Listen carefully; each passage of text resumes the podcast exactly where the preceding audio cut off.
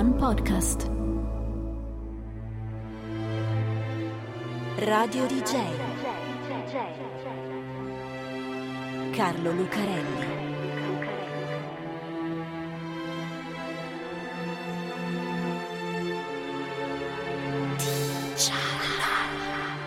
Carlo Lucarelli presenta Di Giallo, il podcast True Crime di Radio DJ.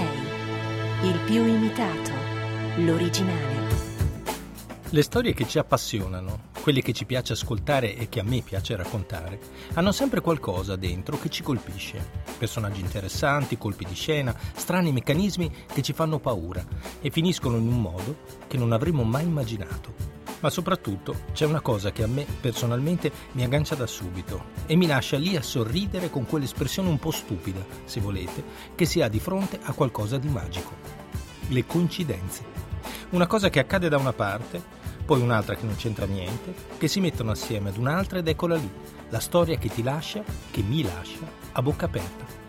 Sono Carlo Lucarelli e quella che vi voglio raccontare è la storia di una serie di coincidenze che mettono insieme un fotografo, un veterano e un pugile. Il fotografo si chiama Boris, il veterano Joe e il pugile Mohammed, Mohammed Ali.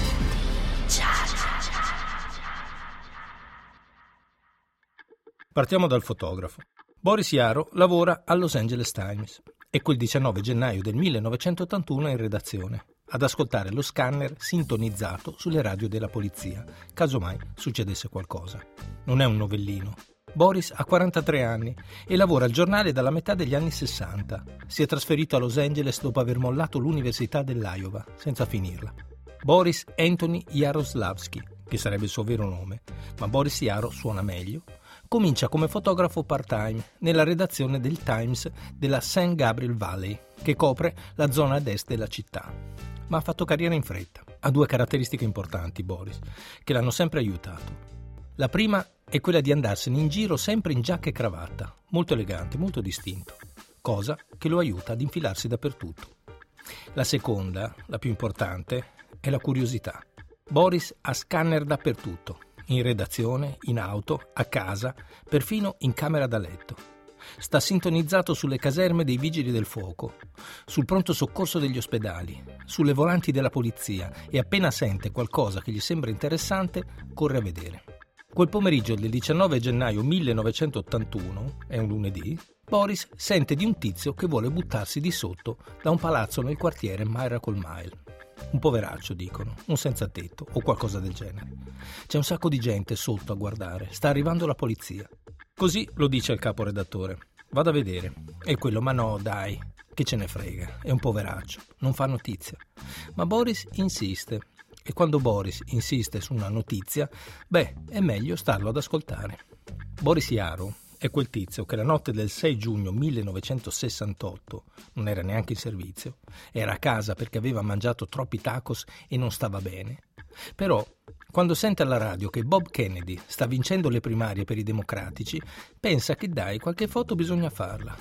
Così prende un digestivo e va all'Hotel Ambassador con la sua Nikon. Ed è lì quando Shiran Shiran, uno studente giordano di origine palestinese, si para davanti a Bobby che sta attraversando le cucine per andarsene dal salone in cui ha finito di stringere mani e gli scarica addosso il suo revolver calibro 22. Sul momento Boris resta paralizzato e lo dirà. Era buio, ho avuto paura, ma è solo un istante. Imposta lo scatto a un trentesimo di secondo, setta l'obiettivo a F85 e scatta tre foto. C'è una signora che mentre Boris scatta gli si attacca la giacca e gli grida scandalizzata di non fare fotografie. Boris risponde che non sta facendo fotografie così, è un fotografo. Ma lei insiste e allora lui le risponde God damn, lady, maledizione signora, questa è storia. E infatti, quella di Bob Kennedy steso sul pavimento tra le braccia di un cameriere, che spalanca gli occhi già vuoti, diventerà una delle foto più famose e importanti, più iconiche, come si dice, della storia. Ecco, allora quando uno così, uno come Boris, dice che ha sentito alla radio qualcosa di interessante, anche se è solo un senza tetto che minaccia di buttarsi di sotto, bisogna dargli fiducia e lasciarlo andare, anche perché alla fine ci andrebbe comunque. In effetti, un tizio che minaccia di buttarsi giù da un palazzo c'è. È un giovane uomo che se ne sta seduto sul cornicione di un pianerottolo delle scale antincendio, al nono piano di un edificio adibito ad uffici sul Wilshire Boulevard. È nero, indossa jeans stracciati, un paio di guanti pesanti e una felpa bianca col cappuccio tirato sulla testa. Ogni tanto si alza in piedi, barcolla sul cornicione e intanto urla cose senza senso, come The Viet Congs are coming to me. I Viet Cong stanno venendo a prendermi. E questo fa pensare che sia uno dei tanti veterani della guerra in Vietnam, che al ritorno a casa hanno avuto problemi. Una guerra assurda, micidiale e nuova come quella nella giungla. Lo stress, l'orrore, la paura, la facilità di trovare eroina proprio nei paesi in cui si produce. E poi al ritorno poca assistenza dal governo. PTSD, Post Traumatic Stress Disorder, disturbi da stress post-traumatico, a raffica. E spesso il disgusto da parte della gente per una guerra così odiata che si scarica sulle loro spalle. Non certo gli eroi della seconda guerra mondiale, ma carnefici, massacratori, complici di tutto quello contro cui il movimento pacifista ha manifestato e preso mazzate dai poliziotti. Al limite vittime, ma da dimenticare in fretta e non pensarci più. C'è un bel film che lo racconta, nato il 4 di luglio, di Oliver Stone con Tom Cruise. Ma se volete anche il Rambo di Ted Kotcheff con Sylvester Stallone, il primo però, non gli altri.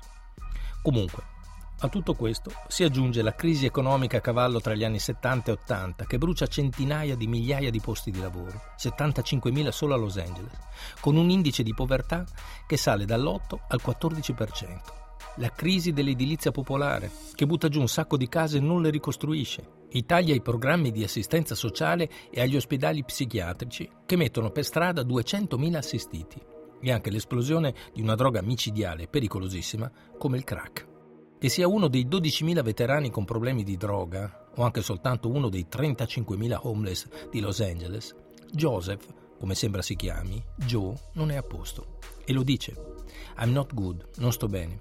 I'm going to jump, adesso mi butto. E intanto si alza sul cornicione. C'è una specie di balaustra che copre la colonna delle scale antincendio. Lui sta lì sopra. E anche se non volesse, è un attimo che perde l'equilibrio vola di sotto. E nove piani, beh, è una bella altezza. Sono quasi 30 metri. A cercare di dissuaderlo dalle finestre accanto ci sono un poliziotto, uno psicologo e un prete, ma non serve a niente. Joe non li ascolta, si alza, si siede, dice che ci sono i Viet Cong e che adesso si butta. Di sotto, a guardare la scena, si è radunata una folla enorme, due o trecento persone. Stanno col naso all'insù, gli occhi fissi su Joe e gridano quasi tutti una cosa. Gridano jump, buttati. Davvero, non torna dentro, scendi, non farlo, buttati. C'è un sergente del Dipartimento di Polizia di Los Angeles che se lo ricorda bene si chiama Bruce Haggerty e se ne sta sul marciapiede a tenere indietro quegli scalmanati. Sono nella polizia da dieci anni, dirà, ma non avevo mai visto una folla così assetata di sangue. Bene, Boris il fotografo, Joe il veterano, ci manca il pugile. Tra la folla che sta sotto quel palazzo col naso per aria c'è un tizio che si chiama Howard, Howard Bingham. Howard fa il giornalista ed è un fotografo anche lui, ma non è per questo che c'entra nella storia, neanche alla macchina dietro. Howard è un grande amico di Mohammed Ali, è praticamente suo biografo ufficiale e quando vede quella scena, Joe, nove piani, Viet Cong, la folla, corre in un caffè del Wilshire Boulevard e si fa passare un telefono e lo chiama. Devi venire a vedere, gli dice. Devi venire a fare qualcosa. Ora, Mohammed Ali è Mohammed Ali non c'è bisogno di presentarlo. Uno dei pugili più grandi di tutti i tempi. Cinque volte campione mondiale dei pesi massimi. Vola come una farfalla, pungi come un'ape. Quel modo rivoluzionario di saltellare attorno all'avversario come se ballasse e poi boom, una castagna micidiale. Insomma, Muhammad Ali. Bravissimo a proporsi anche come immagine pubblica, ironico, divertente, trasgressivo, una star, anzi una rock star proprio, del pugilato e dello sport. A noi però qui interessa per altri due motivi. Il primo è la sua partecipazione, appassionata e concreta, il suo attivismo dalla parte del movimento per i diritti civili dei neri, ma non solo. All'inizio degli anni 60 si cambia il nome. Non è un vezzo, è una cosa importante, perché prima si chiamava Cassius Marcellus Clay Jr., che non è un brutto nome, anzi, per un pugile va anche benissimo, Cassius Clay, rapido e incisivo. E infatti è così che me lo sono ricordato io da quando ero bambino. ma è anche il tipico modo con cui venivano battezzate le famiglie degli schiavi. Qualcosa di latino, qualcosa di mitologico, il nome di un presidente e magari il cognome del padrone, da portarsi dietro di generazione in generazione. Ecco lui, quel Cassius Clay, lo considera un nome da schiavo, lo rifiuta come un marchio di infamia e se lo cambia in Mohammed Ali, perché allo stesso tempo è diventato un musulmano, che è un atto di fede ovviamente, ma anche di ribellione. Fa un sacco di cose Mohammed Ali per i diritti civili, ma teniamoci questa come esempio per capire che quando gli dicono che c'è un fratello nero, homeless, sfigato, buttati, buttati, ecco, la cosa lo prende particolarmente. Non voglio metterci qualcosa di mio, e magari lui neanche ci ha pensato, ma se ci dovessi scrivere un capitolo su quel momento, lì al telefono che ascolta, e avessi la libertà di inventare, ci metterei che a sentire quella folla che ruggisce contro il povero Joe, gli è venuto in mente un linciaggio. Comunque, c'è anche un'altra cosa che sicuramente ha colpito il nostro campione. Joe è stato in Vietnam, è un veterano, ma non un eroe di guerra, una vittima. Nel 1966, come a molti giovani americani, e sicuramente ad un antipatico all'establishment come lui, a Mohammed Ali arriva la cartolina precetto per andare a fare la guerra in Vietnam. Un po' come al ragazzo che come me amava i Beatles e i Rolling Stones di Gianni Morandi. Lui però si rifiuta.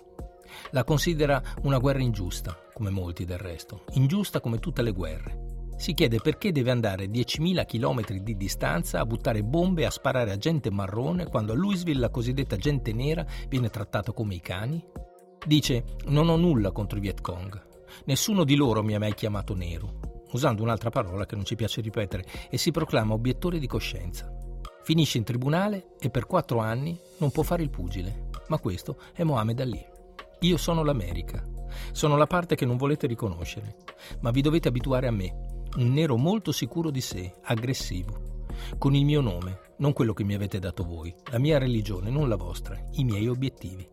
Ecco, uno così, quando il suo migliore amico gli dice che c'è un fratello nero vittima del Vietnam sul cornicione di un palazzo, sopra una folla che urla, molla immediatamente quello che sta facendo e corre.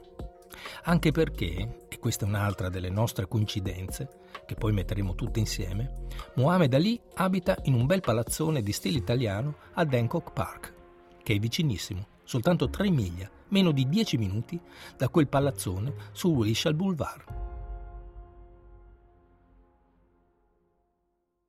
Quando la Rolls Royce nera di Mohamed Ali arriva di corsa e contromano, e scende il pugile più famoso del mondo, è un colpo di scena degno di un film.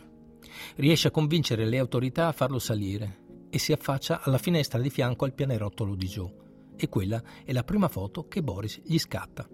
Un bellissimo bianco e nero, con Joe da una parte, in piedi sul cornicione, il cappuccio sulla testa e le mani sul muro, per sbilanciarsi a guardare Mohammed Ali, in giacca e cravatta, che si sporge dalla finestra per parlargli. C'è anche un filmato girato da una troupe della CBS, ma le foto sono più suggestive. Dura una ventina di minuti. Joe sta male, vuole buttarsi di sotto.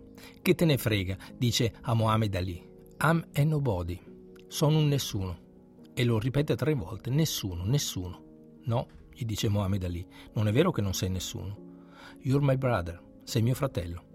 E insiste Fa appello alla fede, se ti suicidi vai all'inferno, gli promette di aiutarlo, di trovargli un lavoro, gli farà incontrare delle persone, lo riporterà lui stesso a casa dai suoi. Joe ha detto di essere del Michigan. Soprattutto però insiste su quel concetto. Non è vero che non sei nessuno, sei mio fratello. Funziona, perché dopo un po' Joe si siede sul cornicione e aspetta che Mohamed Ali apra la porta del pianerottolo, si avvicini e gli cinga i fianchi con un braccio tirandolo dentro. Quando escono in strada, la polizia vorrebbe arrestare Joe, perché salire così su un palazzo per buttarsi di sotto è una cosa che non si fa. Ma Mohamed Ali insiste, ce lo porta lui in ospedale, gliel'ha promesso. Così il sergente Haggerty sale sulla Rolls Royce e insieme vanno a lasciare Joe al reparto psichiatrico del più vicino ospedale per veterani. La folla, che prima strillava jump, jump, salta, salta a Joe, adesso batte le mani impazzita e grida Ali, Ali. Sarebbe bello poter dire qualcosa di più su Joe, ma dopo il ricovero in ospedale non se ne sa più nulla. Stava davvero male, non è riuscito a trovare un lavoro, non è rimasto con i suoi e poi è scomparso.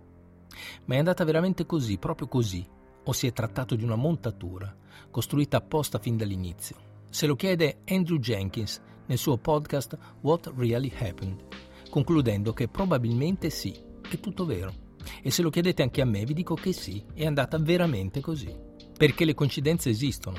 Il fotografo che sente la radio della polizia, Joe che è nero e veterano, l'amico di Mohammed Ali che stava proprio lì sotto e lui che abita ad un tiro di schioppo. E non solo, le coincidenze esistono, sono bellissime, come le foto di Iaro.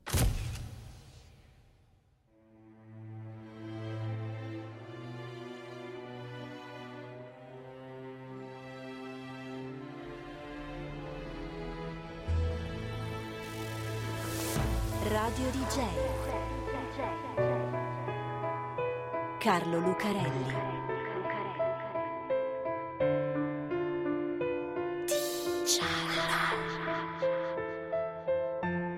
Sound design di Riccardo Garifo.